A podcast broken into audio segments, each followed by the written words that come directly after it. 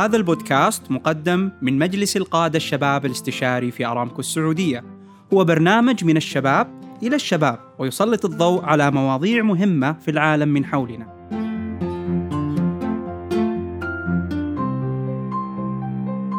مرحبا فيك دكتور عمار عنزي آه، من مدينة الملك عبد العزيز آه، للعلوم والتقنية القسم آه، الخاص في تقنية المواصلات والخدمات اللوجستية.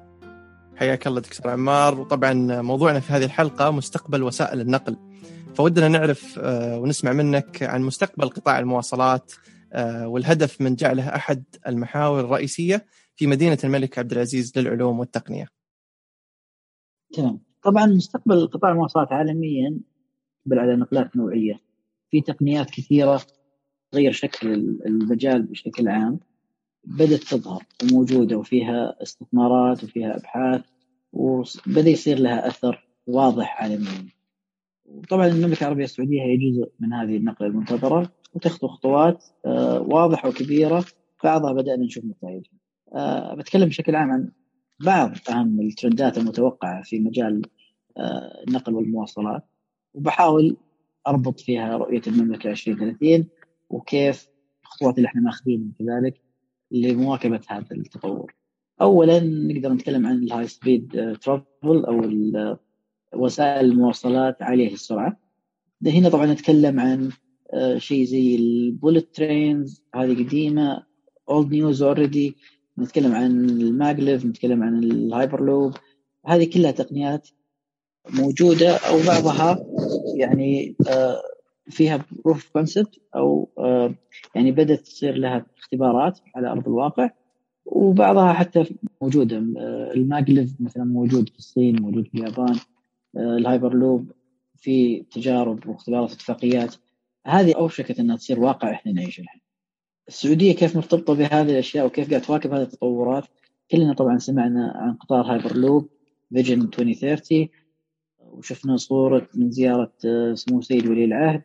لشركة Virgin Hyperloop 1 الاتفاقية اللي, اللي أبرمت معاهم لإنشاء أطول مسار هايبر لوب تجريبي في العالم. ثانيا آه، عندنا السيارات الكهربائية أو وسائل النقل الأنظف للبيئة بغض النظر عن مصادر الطاقة آه، لكن بشكل عام اللي نتكلم عن وسائل مواصلات صديقة للبيئة ما فيها انبعاثات آه، زي السيارات الموجودة حاليا. طبعا كلنا نشوف تسلا كيف صارت واقع موجودة في عديد من الدول تدخل السوق السعودي قريبا. الطوابير الانتظار على سيارات تسلا قوائم الانتظار. يعني لو الحين حبيت إنك تطلب سيارة تسلا يمكن ما, تقدر تأخذها إلا بعد سنتين. هذا توجه عالمي جديد. قد يصبح واقع لكن أنا بتصور شخصي إنه ما حيكون السيارات الكهربائية تغطي العالم كله بس إنه راح يصير جزء كبير من سوق المواصلات. كهربائي أو آه، يستخدم طاقة نظيفة. المملكة العربية السعودية طبعا كذلك في رؤية 2030 آه، مواكبة لهذه التطورات. كلنا نعرف عن صندوق الاستثمارات العامة واستثماره في شركة لوسيد موتورز طبعا استراتيجيات الهيئة العامة للنقل ووزاره النقل والخدمات اللوجستية وكل الجهات اللي لها علاقة في النقل. دائما السيارات الكهربائية أو السيارات الصديقه للبيئة. هي جزء أساسي منه. الشيء الثالث من التوجهات العالمية في وسائل المواصلات طبعا ما نقدر نتجاوز المركبات ذاتية القيادة. هذا هو الأكثر شيء الناس تتكلم عنه وأكثر شيء الناس تشوفه وشفناها بالأفلام وشفناها بالساي فايز هذا هو تصورنا لمستقبل آه، وسائل النقل طبعا مركبات ذاتية القيادة إذا صارت واقع هنا يترتب عليه وجود تغييرات جذرية في قطاع النقل كثيرة مو بس آه، انه في سيارة تمشي بالحالة أنا أركب فيها وسوق في خدمات كثيرة حتتغير بناء على وجود سيارات ذاتية القياده أحد هذه التغييرات مثلا آه، بدأت تظهر already ملامح ظهور ال mobility as a service أو اللي هو النقل كخدمة on demand حسب الطلب. فيصير الفكرة هنا إنه إحنا خدمات النقل ما يحتاج إني أنا يكون عندي آه، وسائل المواصلات موجودة أقدر أنا أطلبها كخدمة بحكم أنها صارت في ذاتيه قياده وفي توفر وإمكانية إني أستخدمها. ما يحتاج يمتلك آه، وسائل المواصلات ولكن راح تكون متوفرة كخدمات آه، في السوق أو في الشارع يستفيد منها كل فرد. بالضبط يعني ممكن تقول بعطيك تشبيه ان هي زي ال cloud computing أو الحوسبة السحابية. الحين مثلا أنا ما أحتاج إني أشتري server أقدر أستأجر مساحة على server وأحط البيانات حقتي وأسوي ال processing وأشتغل عليه. بكرة بيصير ما أحتاج إني أشتري سيارة أقدر أستأجر مساحة في سيارة ذاتية القيادة أو مدة زمن في سيارة ذاتية القيادة بحسب الحاجة اللي فيها. هذه من التغييرات الجذرية اللي اللي ترتب على وجود سيارات مركبات ذاتية القيادة كواقع. كذلك هذا بيغير طريقة تفكيرنا في بناء وتصميم المدن. تصميم المشهد الحضري وتصميم آه، المدينة بشكل عام. إذا أنا عندي سيارات صارت ذاتيه القيادة ما عاد أحتاجها أنا بشكل كامل زي ما ما أحتاجها الحين آه، هل المدن حتبنى بنفس الطريقة؟ المدن حاليا تبنى على أساس إنه في خليط بين المشاة أو الناس والمركبات المركبات راح يصير دورها آه، مو أقل بس راح يصير عددها أقل أو في لها استخدام أفضل حاليا حسب الدراسات متوسط الوقت اللي تقعد فيه السيارة واقفة 96% من الوقت يعني السيارة تقريبا 96% من الوقت واقفة ما, آه، ما قاعد تستخدمها فهل فعلا تحتاج سيارة؟ هل أنا أحتاج سيارة؟ إذا إذا المعدل هذا صحيح فمعناها كل 10 كل 20 شخص يمكن يحتاجون سيارة واحدة. بالتالي تصميم المدن كلها حيتغير. وطبعا آه هذا كذلك رؤية 2030 مواكبه لهذه التطورات وشفنا كلنا سمو سيدي ولي العهد يوم طلع وأعلن عن مدينة The Line وكيف إن مدينة The Line مصممة حول إنه الإنسان هو المحور المدينة والخدمات هذه كلها حتكون آه، في طرق أخرى آه، لتقديمها بدون ما تكون وسط المدينة، المدينة تكون كلها متمحورة حول الإنسان. هذا طبعا أنا أتوقع إنه حيصير توجه عالمي في حال صارت المركبات ذاتية القيادة واقع آه، نعيشه فهذا حيكون توجه عالمي حنشوفه يتكرر في عديد من الدول والحمد لله المملكه العربيه السعودية دائما سباقة لمواكبه التطورات دائما في مصاف أفضل وأعلى دول يعني استخدام وتسخير التقنية هذه في خدمة الوطن والمواطن. طبعا المركبات ذاتيه القيادة لها مزايا كثير إضافية ما حتطرق لها بتفاصيل بس مثلا نتكلم عن سلامة الطرق، بيئة أنظف، توفير بالطاقة وما إلى ذلك.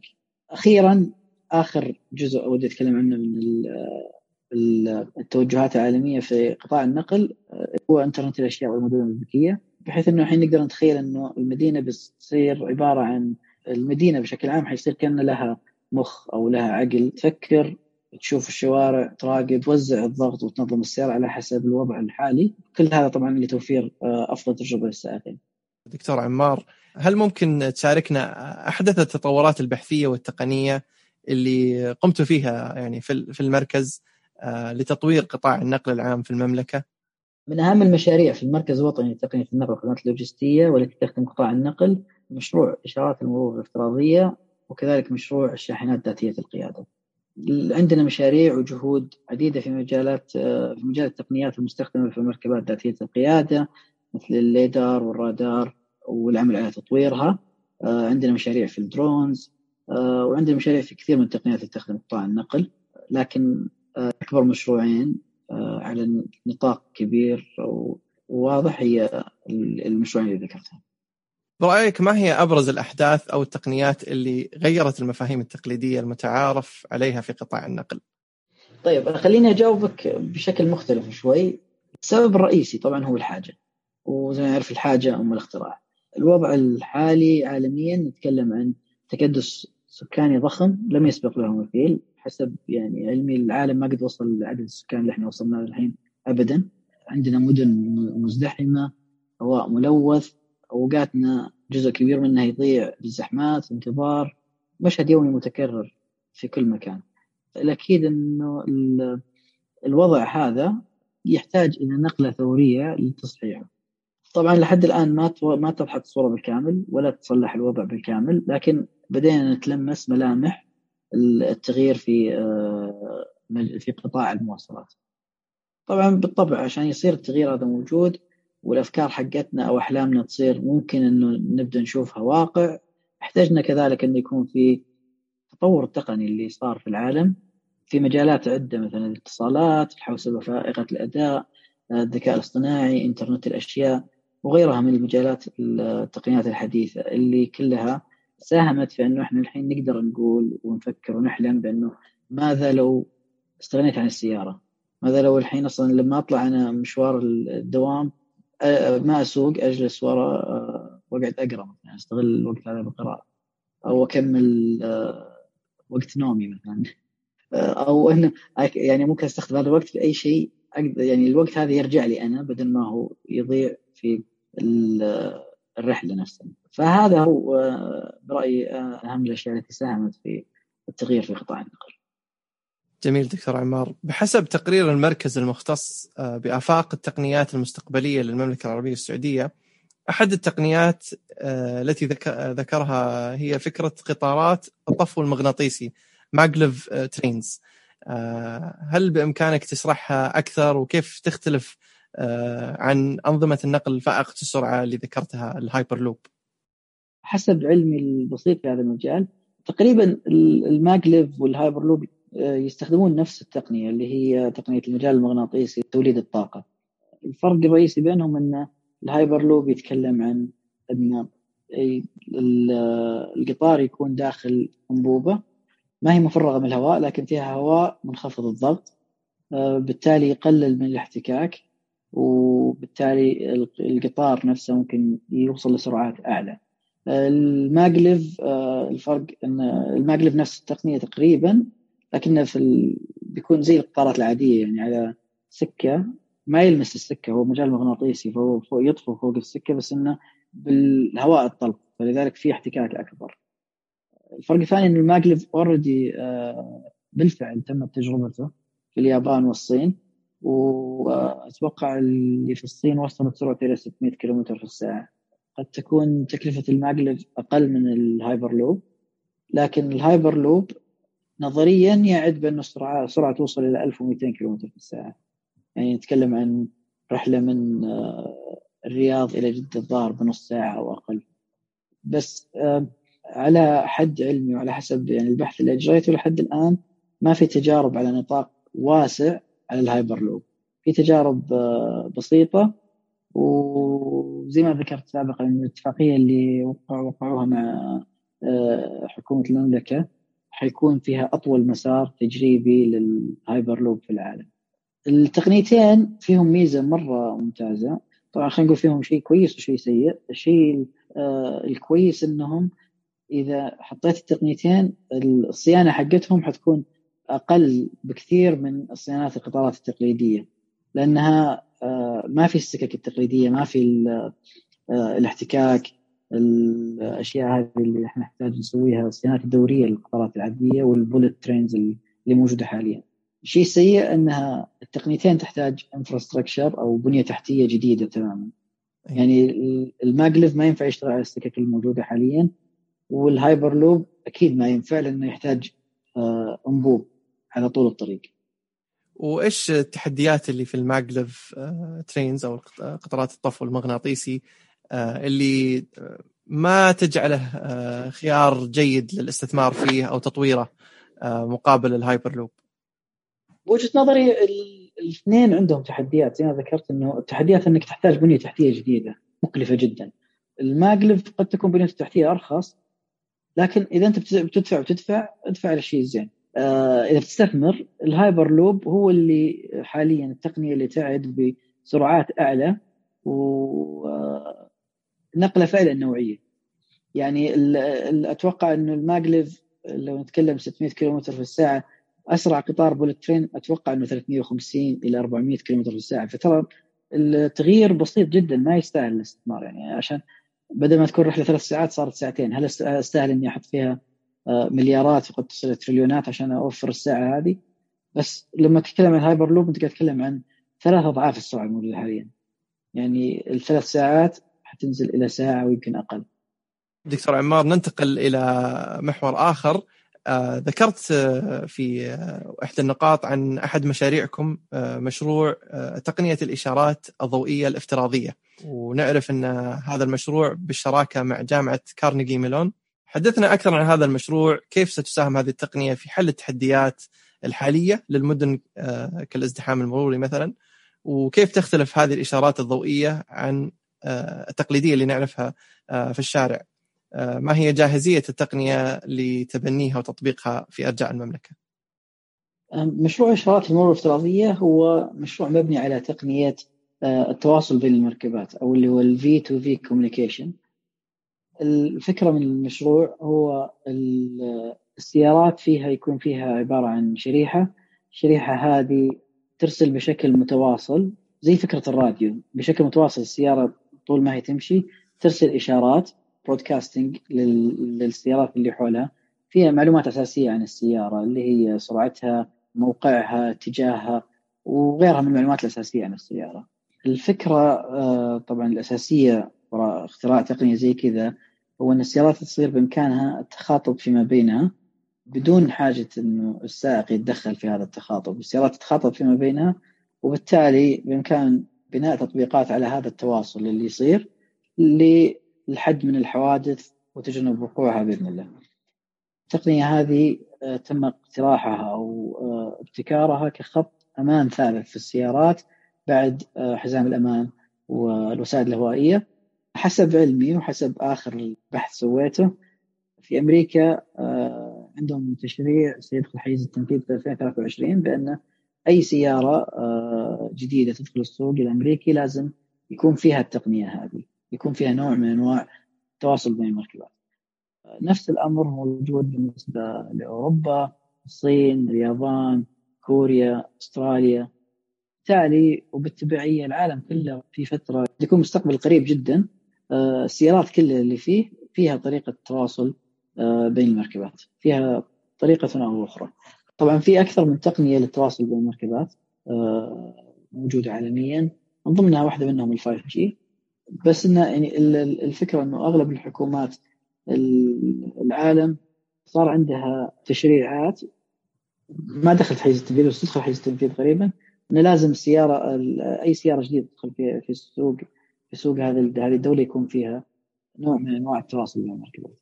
مشروعنا الفكرة منه إن نستخدم هذه التقنية لخلق إشارة افتراضية في التقاطعات اللي ما فيها إشارة حقيقية. السيارات اللي متجهة للتقاطع هذا كل سيارة قاعد ترسل إشارة فيها موقعها وسرعتها وتوجهها. كل وكذلك كل سيارة تستقبل رسائل السيارات اللي قريبة من التقاطع وبالتالي السيارات بينهم بينهم وبين بعض يرتبون إشارة افتراضية. الإشارة الافتراضية هذه الهدف منها الأول الحد أو منع الحوادث. لأنه يصير في بينهم تنسيق ما في سياره تخلع الثانية والهدف الثاني هو زيادة انسيابية التقاطع هذا بدل ما تصير زحمة وما نعرف ما تعرف الدور عند مين. السيارات هذه فيما بينها تخلق إشارة افتراضية تطلع لك في شاشة السيارة بأنه أنت مثلا عندك إشارة حمراء أو خضراء. الهدف طبعا زيادة انسيابية طبعا منع الحوادث هذا هدف أساسي عندنا. والحفاظ على الأرواح هذا أهم الأهداف. بس كذلك مثلا آه، زيادة انسيابية التقاطع نتكلم مثلا في دراسة أمريكية في 2019 تقول أنه معدل الوقت اللي يقضيه الشخص يسوق سيارته تقريبا 18 يوم في السنة. لو جمعت كل الوقت اللي تسوق سيارتك في السنة تقريبا 18 يوم. لو تحسبها في 60 سنة تطلع تقريبا ثلاث سنين. فثلاث سنين من عمر الشخص تضيع خلف المقود خلينا نقول يسوق السيارة.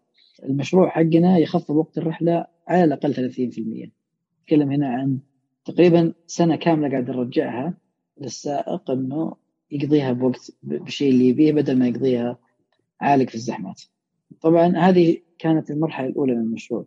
المرحلة الثانية كانت آه، في عندنا تجارب آه، عملية مع مطارات الرياض آه، وتوسع كذلك نطاق المشروع فما صار بس هو الفكرة إنه إشارة افتراضية عند التقاطعات، صار عندنا نتكلم عن إشارات افتراضية ونتكلم عن مراقبة سلوك السائق، مراقبة إذا مثلا دخل منطقة محظوره وأهم شيء كان بالنسبة للمطار إنه هو المنطقة اللي تحيط بالطائرة. لما تكون الطائره على المدرج في منطقة حولها المفروض إنه ما يدخلها أحد ابدا. فكان هذا أهم شيء إنه يكون في تنبيه للمركبات إذا هي دخلت في هذه المنطقة. والحمد لله كان عندنا تجارب ناجحة في مطار الرياض في بداية 2020 تقريبا. هذه المركبات آه اللي ذكرتها في المطار آه ذاتية القيادة ولا مركبات عادية؟ لا آه هي مركبات عادية حقت المطار بس ركبنا فيها آه، التطبيق حقنا بالإضافة إلى الجهاز اللي هو حق الشريحة حقت التواصل بين المركبات. هذه بالنسبة للمطار. طبعا آه، أنت سألتني إذا بالإمكان تطبيقها للتقنية. حاليا ممكن تطبيقها في نطاقات محددة لأن آه، التواصل بين المركبات ما صار واقع موجود. إحنا بالنسبة لنا اضطرينا نشتري الشرايح هذه ونركبها في السيارات عشان أغراض البحث حقنا وعشان دائما إحنا في المدينة نحب إن إحنا نكون مع التوجه العالمي وحتى لو نقدر إنه نبدأ بحثنا قبل لا يصير موجود على أرض الواقع إحنا نكون اوريدي اشتغلنا وقطعنا شوط فيها.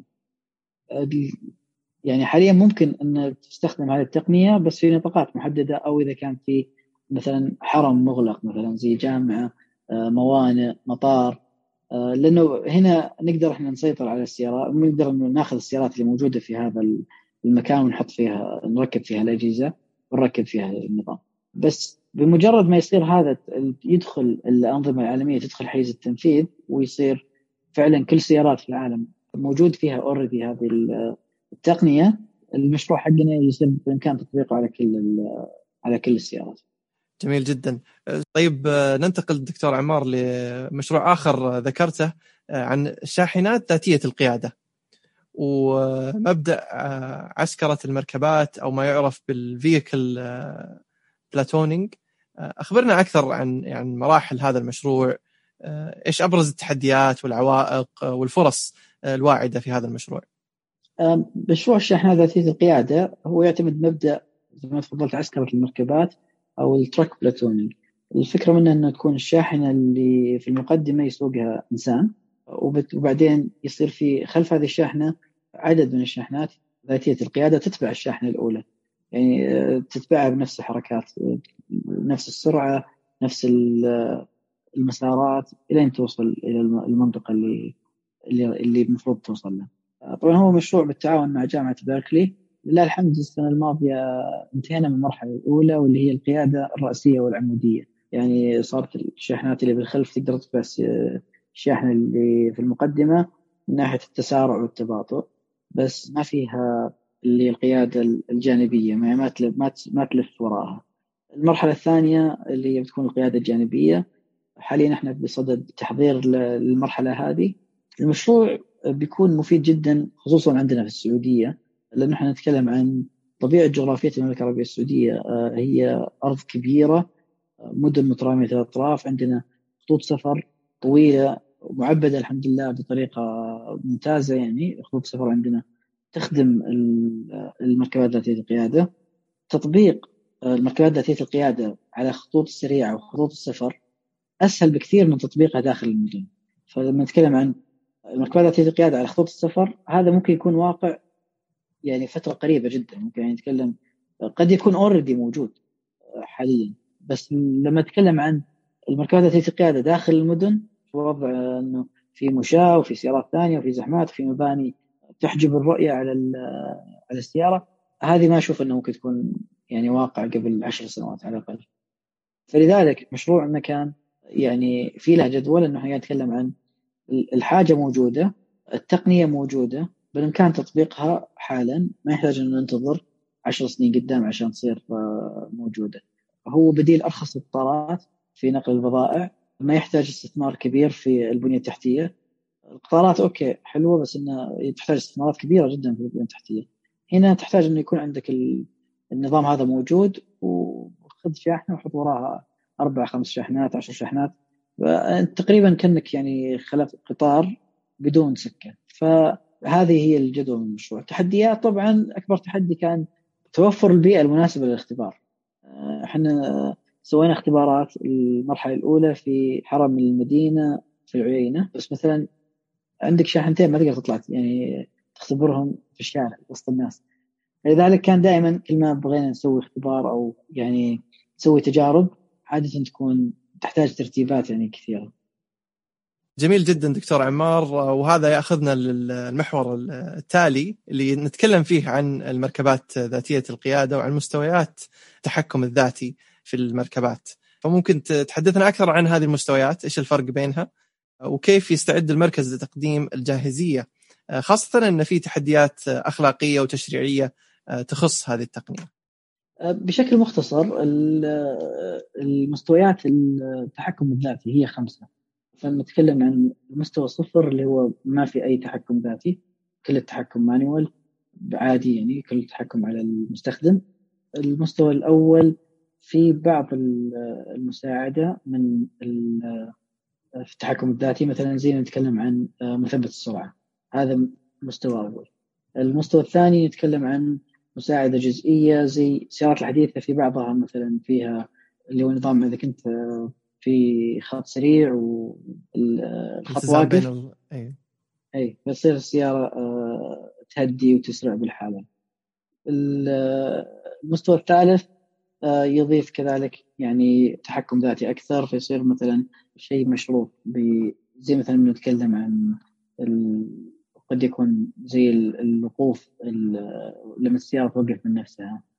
آه هذا يكون في أكثر يعني السيارة يكون فيها تحكم ذاتي أكثر بس ما زلت أنت لازم تكون آه أنت اللي آه اللي موجود آه، اللي اللي اللي تصدر القرار الأخير في حال أن السيارة ما قدرت تتخذ قرار.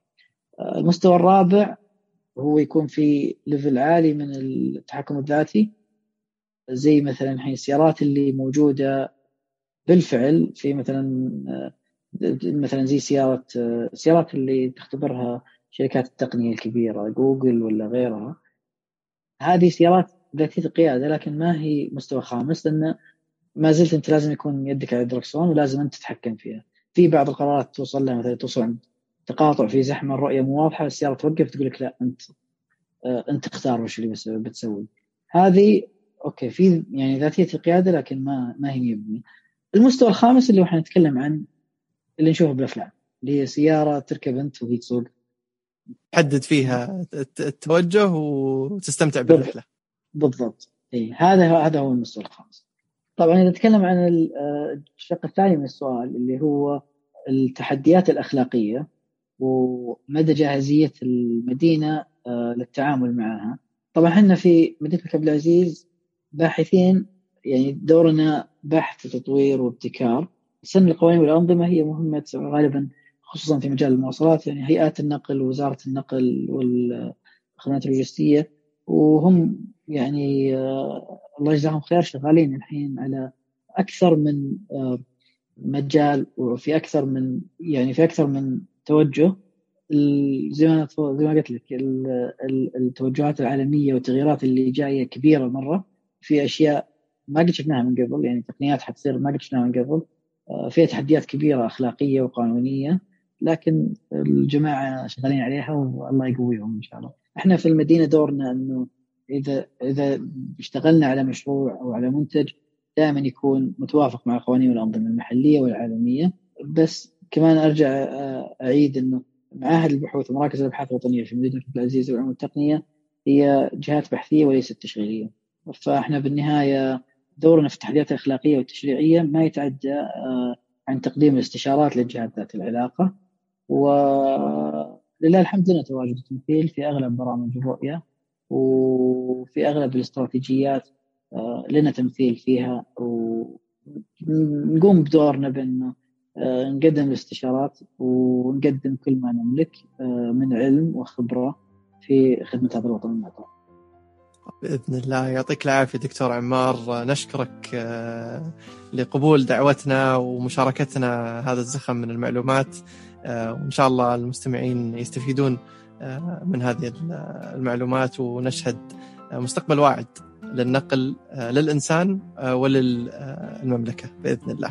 الله يعافيك أخوي عبد الله وأنا سعيد بإستضافتكم لي يعني أنا سعدت وتشرفت والله باللقاء هذا ويعطيكم ألف عافية ما قصرت.